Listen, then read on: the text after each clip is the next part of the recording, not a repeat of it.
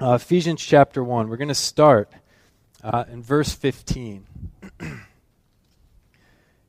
and Paul writes to the Ephesians For this reason, ever since I heard about your faith in the Lord Jesus and your love for all God's people, I have not stopped giving thanks for you, remembering you in my prayers.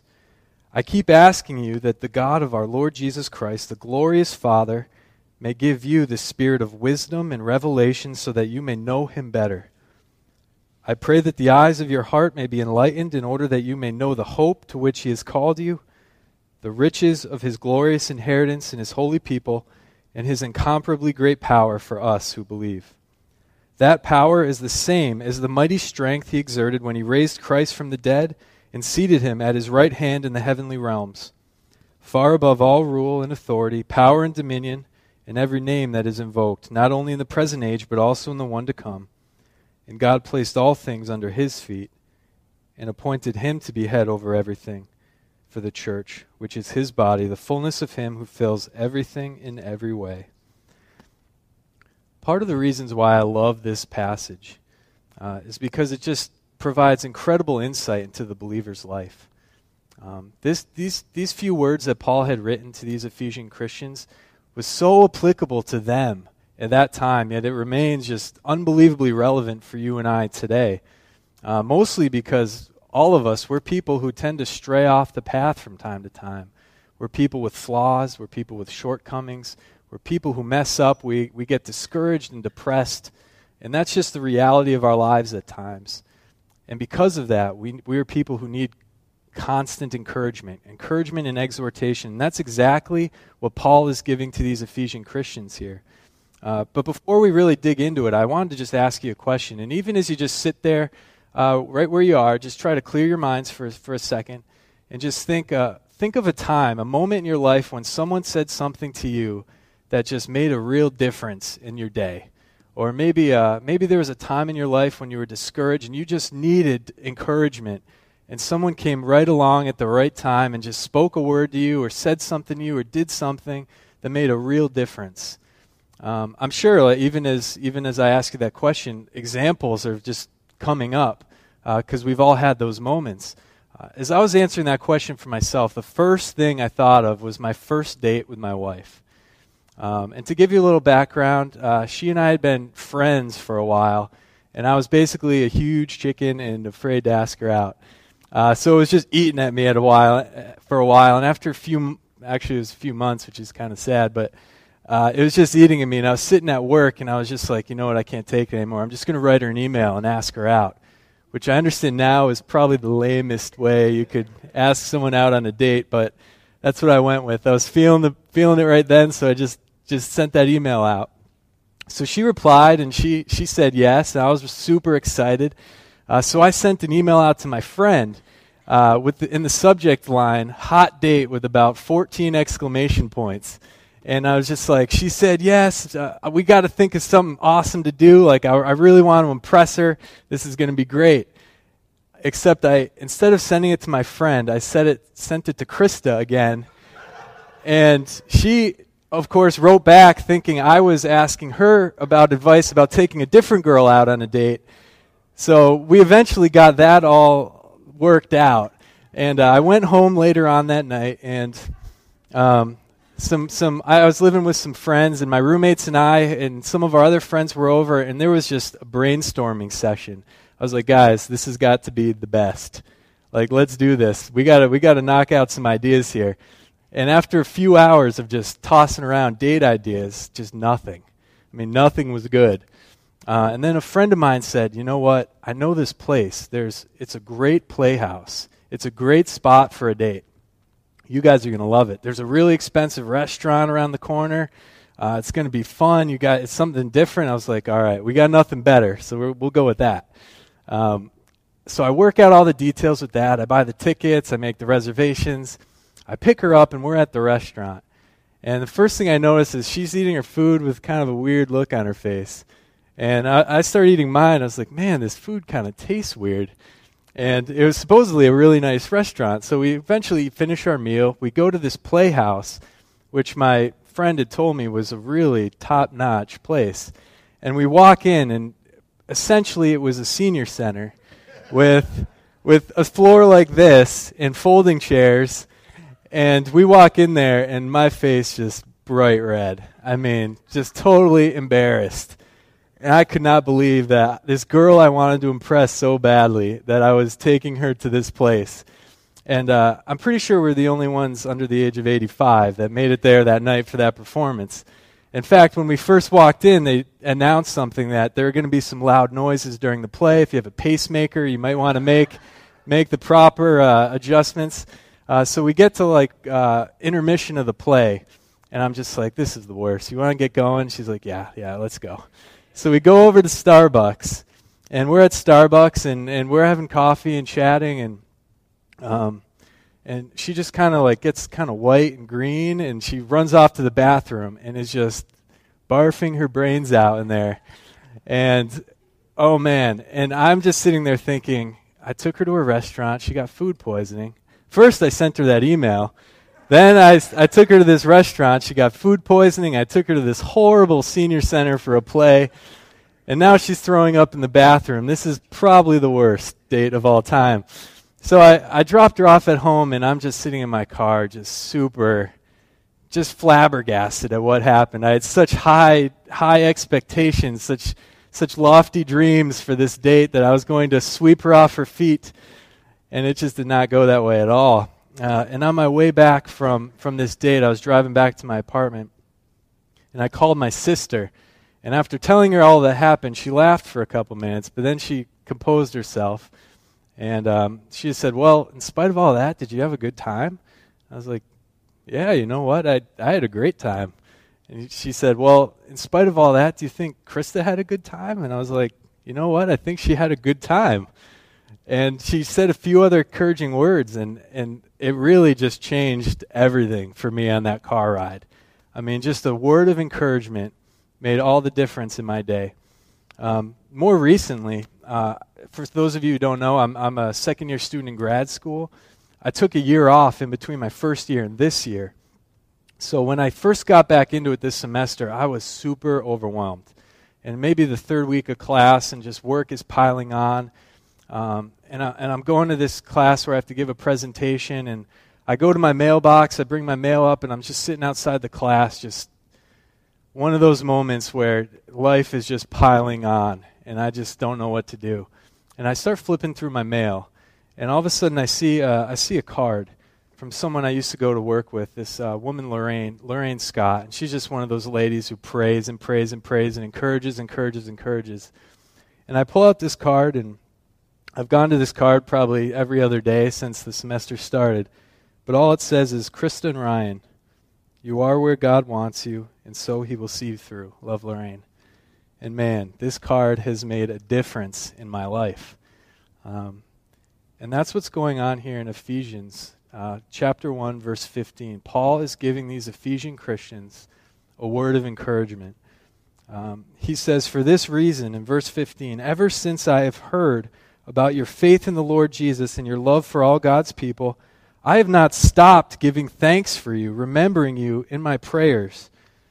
Man, what what an amazing thing. Paul's just saying, like, you know what, guys? I've heard about your faith in God.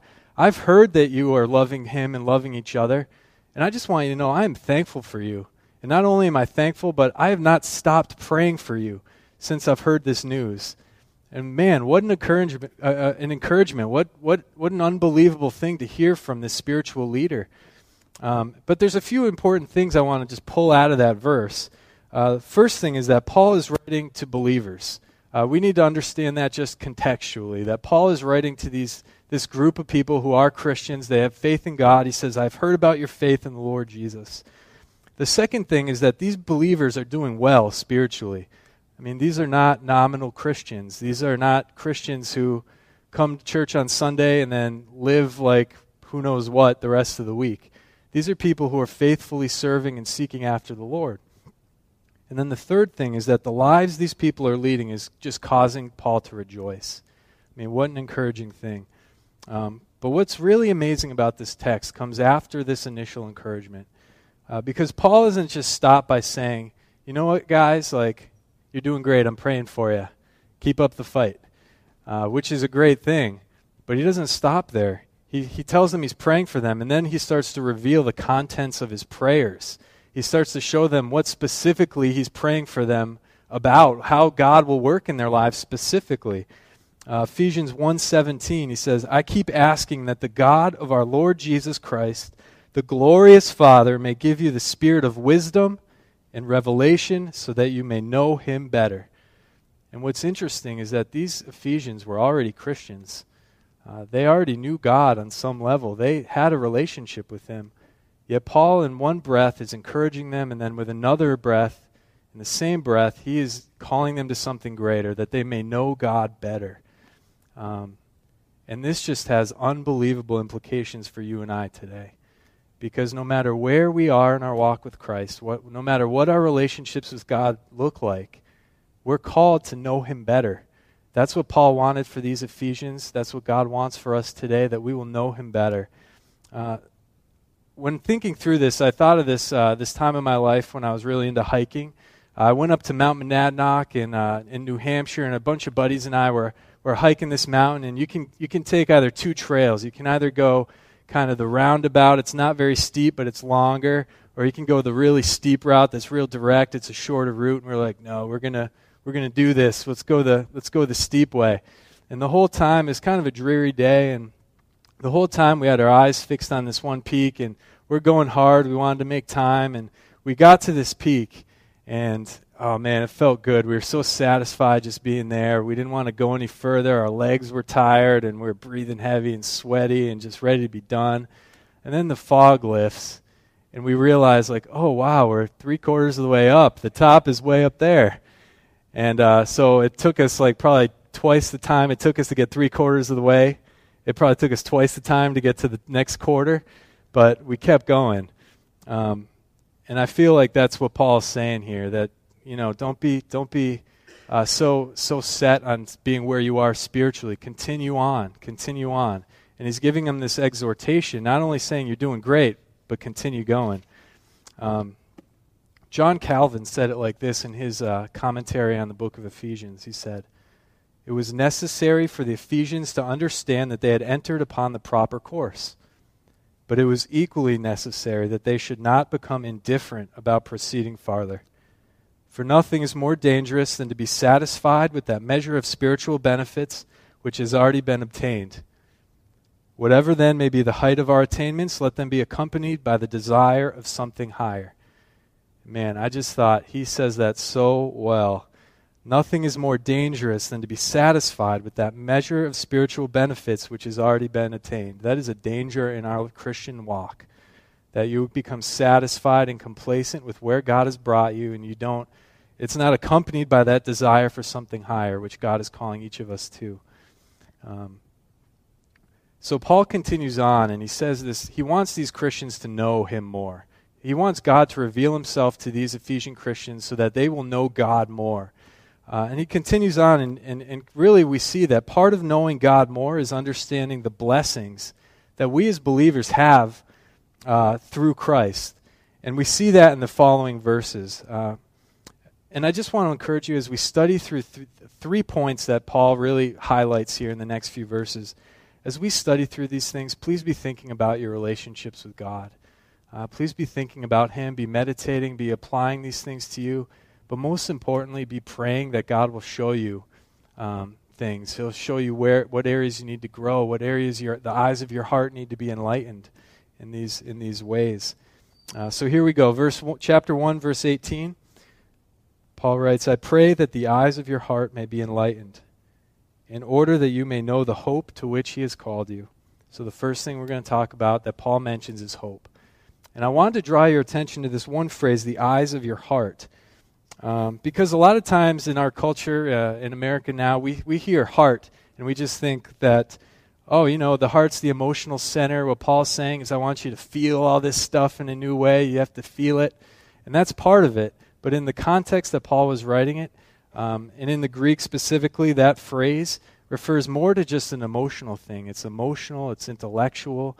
What Paul is praying that is that God will open up these people, heart, mind, and soul to understand the hope that they have in Jesus Christ.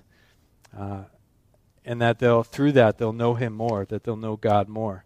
So, this hope in Christ, understanding the hope that we've received uh, in God's calling and what that hope gives us, I wanted to highlight just three things. Well, the first thing is that we hope in Christ knowing that our past will not condemn us. Uh, Ephesians 2, if you'll just take a gander across the page, chapter 2, uh, verse 12 and 13, it says, Remember that you were at the time separated from Christ, alienated from the commonwealth of Israel, and strangers to the covenants of promise, having no hope and without God in the world. So we were all at one point strangers to Christ. We had once in our standing with Christ, we were separated by our sin. We were far from Him. Uh, and that's the life we had. We were sinners. Uh, verse 13, but now in Christ Jesus, you who were once far off have brought, been brought near by the blood of Christ. So know that all that stuff in the past, Christ has made a difference in all that stuff. You're not being condemned by that stuff. You've been covered with the blood of Christ. And as Christians, we need to take hold of that and have hope in Him. Man, we, we need to understand, we need to pray that God will show us the magnitude of this, of what Christ did for us, where we were going, bound for hell because of the sin that we, that we commit. And Christ made a difference. He, he sacrificed himself, he shed his blood, and now we've been brought near to God. And that gives us hope. The second thing I wanted to talk about is that we have hope in Christ because our present is firmly in God's control. Romans 5 1 and 2 says, Therefore, since we have been justified by faith, we have peace with God through our Lord Jesus Christ. Through him we have also obtained access by faith into the grace in which we stand, and we rejoice in hope of the glory of God. Because of what Christ did, we have access to Him daily. We have access to His grace. God's grace is just there for us to access. And because of Christ, I mean, what does that, what does that do for you on a daily basis? What hope does that give you knowing that you have access to the grace of Christ in your life? Uh, that should be a huge encouragement, and that should really instill some hope in us. And then the third thing is that our future has been paid for by Christ.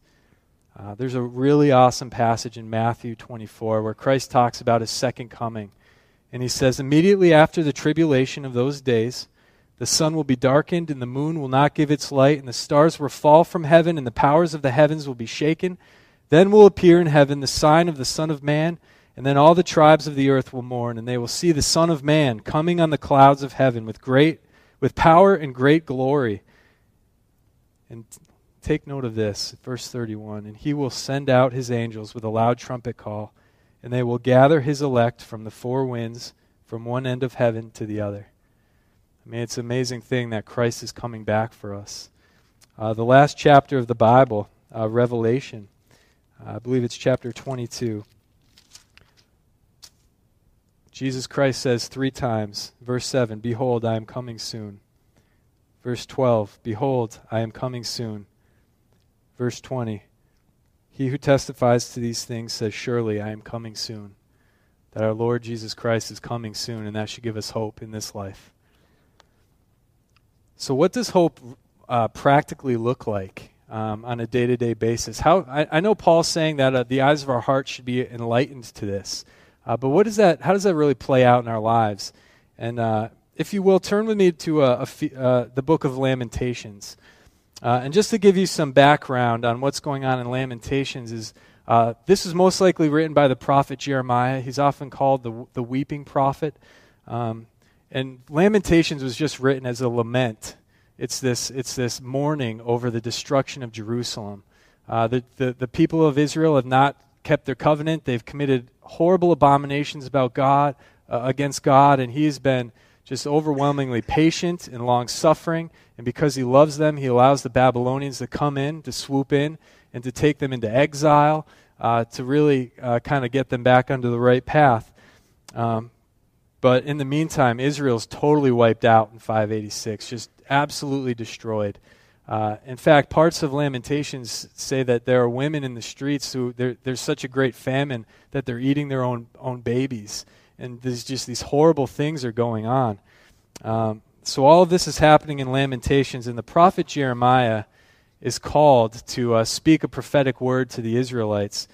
And, and, and this is something that just hits him deeply. This man is just overwhelmed and overcome with sorrow and with grief and with heartache because of all that he's seeing happen to, happen to his people. Um, just to highlight a few of those points, in, in uh, chapter 1, verse 16, he says, For these things I weep, my eyes flow with tears, for a comforter is far from me. One to revive my spirit, my children are desolate, for the enemy has prevailed. Lamentations 2:11 he says my eyes are spent with weeping my stomach churns. My bile is poured out to the ground because of the destruction of the daughters of my people because infants and babies faint in the streets of the city. And then chapter 3 verse 15 he says he has filled me with bitterness. He has sated me with wormwood. He has made my teeth grind on gravel and made me cower in ashes. My soul is bereft of peace. I have forgotten what happiness is. So I say, My endurance is perished. So has my hope from the Lord. Remember my affliction and my wanderings, the wormwood and the gall. My soul continually remembers it and is bowed down within me. So this is a man who is suffering. But look at chapter 3, verse 21.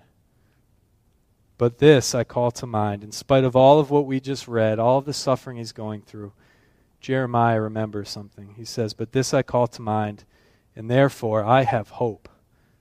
The steadfast love of the Lord never ceases, His mercies never come to an end. They are new every morning. Great is your faithfulness. The Lord is my portion, says my soul. Therefore I will hope in him. The Lord is good to those who wait for him, to the soul who seeks him. It is good that one should wait quietly for the salvation of the Lord. I mean, this is a man when life circumstances could not possibly get any worse. Uh, he looks to God, he remembers who God is, and uh, especially he remembers the character of God. He remembers that God's mercies never come to an end, that his steadfast love never ceases, that his faithfulness is great, and that knowing God causes him to have hope even in the worst of circumstances. Uh, and I mean, the way that applies to you and I is just huge uh, because life is tough, life is overbearing, life is overwhelming. Uh, sometimes we get too busy. Sometimes uh, things are going great, and we just tend to forget about the Lord for a little while. And in all of those times, we just need to continually remember the hope we have in God and therefore know Him better. Back to Ephesians chapter 1. The second thing that Paul's highlighting here, uh, verse 18, he says, I pray that the eyes of your heart may be enlightened in order that you may know the hope to which he has called you. And here's the second one the riches of his glorious inheritance in his holy people. And that last phrase, the riches of his glorious inheritance in his holy people, I want you to pay a special attention uh, to the pronouns used there. Uh, it's the riches of his, God's glorious inheritance in God's people. What's going on here is that Paul is telling these Ephesian Christians that they are God's glorious inheritance. That God considers them to be a glorious inheritance. That God loves these people uh, in just an unbelievable, un, unspeakable uh, way. There's no way to describe the, the love that God the Father has for these, for these people. Um, so let's look at what that looks like uh, for you and I practically. Um, we're going to kind of keep going back to the prophet Jeremiah here. Uh, in Jeremiah 31, um, we just read about all the destruction and all the, all the desolation, all of the heartache that was happening in Jerusalem. In Jeremiah uh, 31, God comes to, to Jeremiah with a prophetic word and just kind of shows him um, his love for his people. He says, At that time, declares the Lord, verse 1, I will be the God of the clans of Israel, and they shall be my people. Thus says the Lord The people who survived the sword found grace in the wilderness. When Israel sought for rest, the Lord appeared to him from far away. So even as these afflictions are going on, God was giving grace to these people. And then he says, The Lord appeared from him from far away. And here, here's where we need to pay attention. He says, I have loved you with an everlasting love. Therefore, I have continued my faithfulness to you. Again, I will build you up, and you shall be built, O, o Virgin Israel. That in spite of all of that, all of that stuff that God saw fit to put these people through in order, because of his love, in order to pull them back to him, he still uh, has planned a day of restoration. He's, he's restoring these people, and it's all because he loves them. He says that I have loved you with an everlasting love, therefore I continue my faithfulness to you. His love is the source of the faithfulness. And that's being played out in these people's lives. And even though Jeremiah was, was broken up about it, God tells him, you know what? I'm restoring these people. The nation of Israel will be built again, and I will build it because I love you and I am faithful to you. And it's just real powerful language that, that uh, the prophet Jeremiah is using there. And one thing else is clear that these people did not deserve the faithfulness that God was showing them. Uh, but God chose to show them uh, this type of faithfulness through grace and mercy. Uh, and it's the same for you and I today. Um, so I just hope you sit here knowing and uh, really praying that God will show you, will open the minds of your heart to know how complete and how in- intense His love is for you. I mean, the human mind cannot begin to plumb the depths of the love that God has for His people. I tried to come up with a story or an illustration or something that would kind of relate to you how much God loves us. Um, but there's just there's just no expression of human love and the human experience that can ever match what God feels for his people. You are precious to him. And I hope that doesn't just go in your ears. I hope that sinks into your heart, and into your mind, knowing that you sit here today, a person precious to God. And that should absolutely change and transform our lives, that truth. It should change the way we treat people. It should change the way we relate to our spouse or relationships. It should change the way we work it should change everything. The way we respond when things are, are, tough, when we're depressed. It should change everything. We should be people totally transformed by the love of Christ. So I just wanted to ask Does who you are and how you live reflect the way God loves you? Are you realizing His great love for you more and more every day?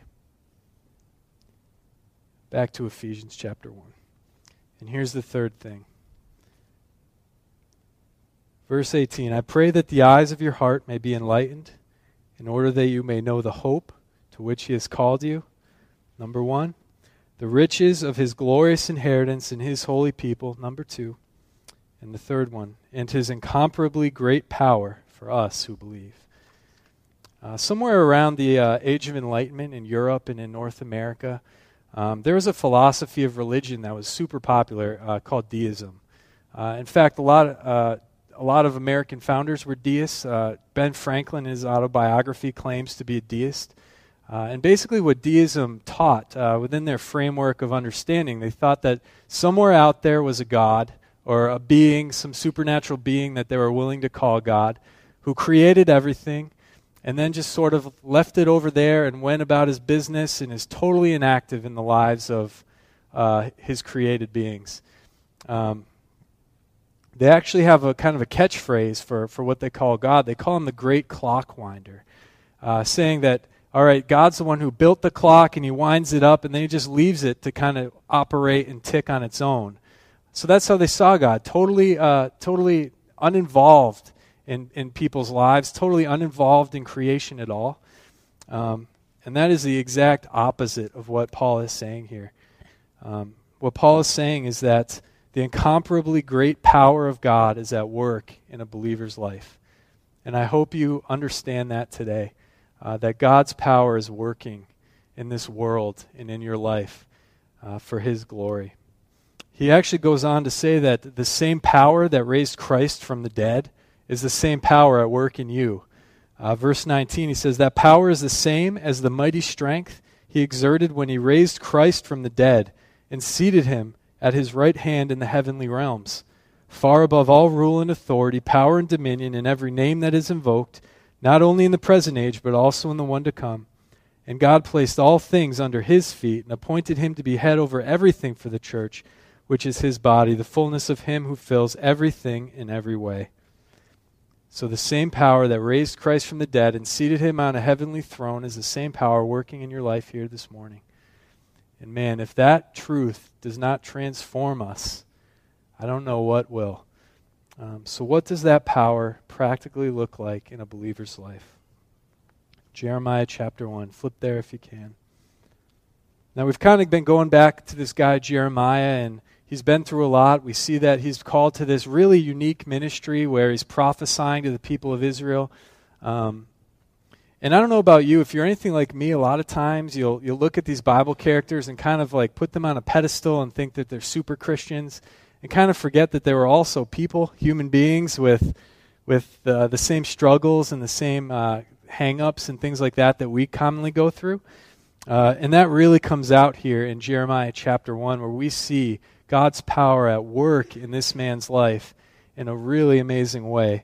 Uh, verse 4, it says, Now the word of the Lord came to me. So God is speaking directly to Jeremiah, saying, Before I formed you in the womb, I knew you. And before you were born, I consecrated you. I appointed you a prophet to the nations. Then I said, Ah, Lord God, behold, I do not know how to speak, for I am only a youth. But the Lord said to me, Do not say, I am only a youth. For to all to whom I send you, you shall go, and whatever I command you, you shall speak. Do not be afraid of them, for I am with you to deliver you, declares the Lord.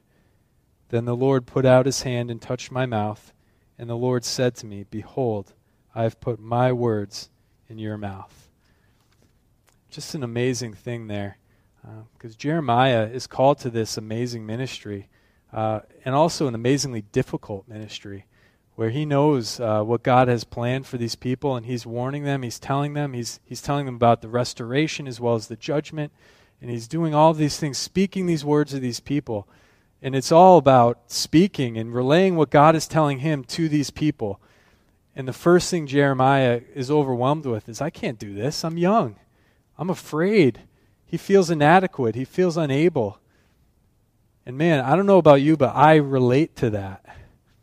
I mean, I, I, I feel like I can't go through a circumstance of, in life without feeling inadequate or unable or questioning myself or wondering if this is possible or, Lord, can I really do this? Are you really calling me to this? But we also see that God's at work in his life, and he reminds him, Jeremiah, I knew you before you were in your mother's womb. And I had this planned for you before that. And then he takes, he takes his hand and he touches Jeremiah's mouth, and with his power, he puts his words in Jeremiah's mouth, and he promises him not to be afraid because that he will never leave him. He'll always be with him to deliver him.